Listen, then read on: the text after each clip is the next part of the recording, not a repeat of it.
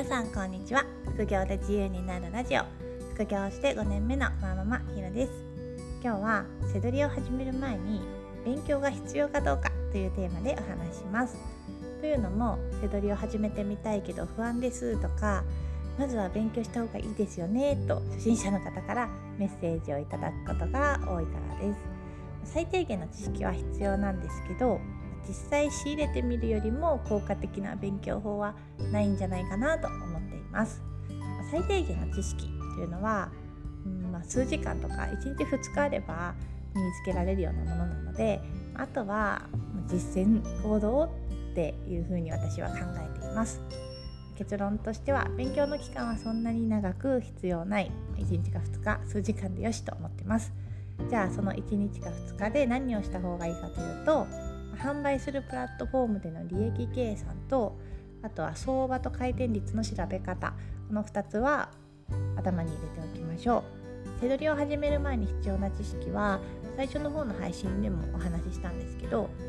例えばメルカリで売るんだったら手数料が10%かかってサイズごとに送料がこのぐらいかかるんだとかそういったことは事前に知っておく必要があります。そうじゃないと仕入れ判断ができないですからね。Amazon で売るんだったら Amazon の手数料の計算方法とかいくらで売ったらいくらぐらいの利益が残るのかっていうのは計算できないといけません。この辺りは FBA シミュレーターとか便利なツールが用意されているのでそこにいろいろ料金を入れてみてあの算出することができます。Amazon の手数料は結構複雑ですからね。最初はそういう便利なツールを使ってみるといいと思います。FBA はアルファベットでシミュレーターカタカナで入れて検索すると出てきますよ。他には相場と回転率の調べ方も重要です。瀬取りは売りたい金額で売れるわけじゃないですからね。いくらなら売れる金額なのかっていうのを見極めて出品しないと売れません。売れる金額がいくらぐらいなのか。プラス回転率どのぐらいの頻度で売れるのかっていうのを調べます。それが相場と回転率です。メルカリだったら回転率と相場を調べるのはソールド売り切れでフィルターをして自分の売りたい商品を検索してみます。そうするといくらぐらいでどのぐらいの期間中に何個売れてるっていうのが分かりますよね。Amazon だったら現在の最安値や Amazon ランキングを見るかもっと正確に知りたい場合はキーパなどのリサーチツールを使います。キーパは KEEPA でキーパです。詳しい情報を見るには月2000円ぐらいかかっちゃうんですけど無料でも価格の過去の推移は見ることができます。細かいところは画像などを使ってブログ記事でも紹介しているのでもっとこうがっつり知りたいという人はブログの記事も参照してみてくださいね。背取りを始める前に知っておく知識はざっくり。こんな本です。まずはメルカリで不要品を出品してみたらいいと思います。自分の売れそうだと思う価格と売れるまでの期間がだいたい読み通りだなと思えたら結構自信もつきますよね。そうしたら、まあ、メルカリでやってもいいし Amazon のセラーアカウント出品用のアカウントを作って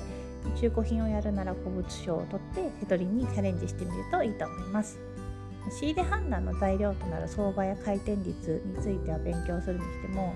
仕入れ対象をまず見つける方法を勉強する必要はないのかなと思う方もいるかもしれません。仕入れについては利益が出やすいジャンル出にくいジャンルを事前に知っておくと確かに効率はいいです。ただ結局店舗にあるものとかネットで買えるものに対して仕入れ判断をしていくのであんまりインプットのしすぎというか完璧なインプットにこだわりすぎるのは要注意です。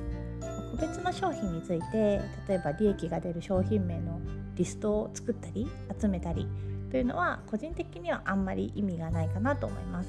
商品の相場が変わるのでずっと利益が出し続けられる商品っていうのは少ないですしネットで調べた情報でこうリストが 作れるんだったら多分全国で同じことをしてる人がたくさんいるはずです。だからネットで仕入れるとなるとなかなか差別化は難しいと思いますその商品が自分の行ける範囲の店舗に、まあ、運よくあればいいんですけど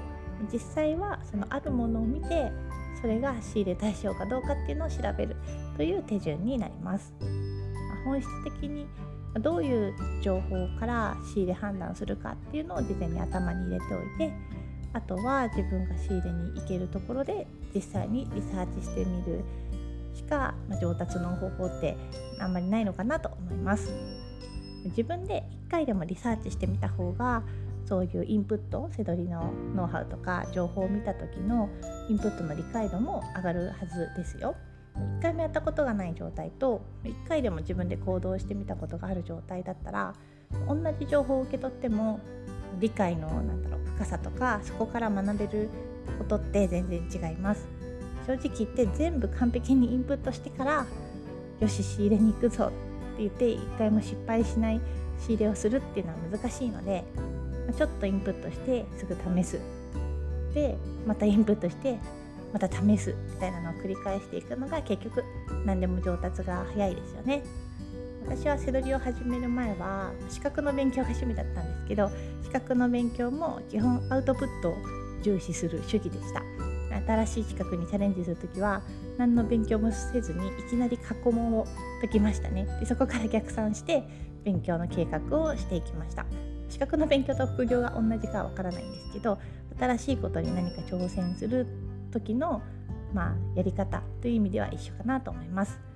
もしインプットが足りない気がしてなんか動けないっていう人は見切り発車でもいいから小さく始めてみるのがおすすめです。一か八かで大きな金額をかけて勝負するっていうのはちょっとやめてほしいんですけど買い物ついでにリサーチしてみるとか不用品を出品してみる。なのはもうリスクがほぼないですよね。そもそも背取りが向いてるのかなというところで止まってる人は本背取り講座っていうのを無料で配信してるので是非そちらも見てみてくださいね背取りに向いてるかどうかチェックリストみたいなのを作っているのでもしそこで背取りが向いているなら小さく行動を始めてみるのはいかがでしょうか背取りに限らず何かやってみようと思っていることに対して少しでも行動が起こせるような配信になってたら嬉しいです。それでは次回の配信でまたお会いしましょう。ひろでした。さようなら。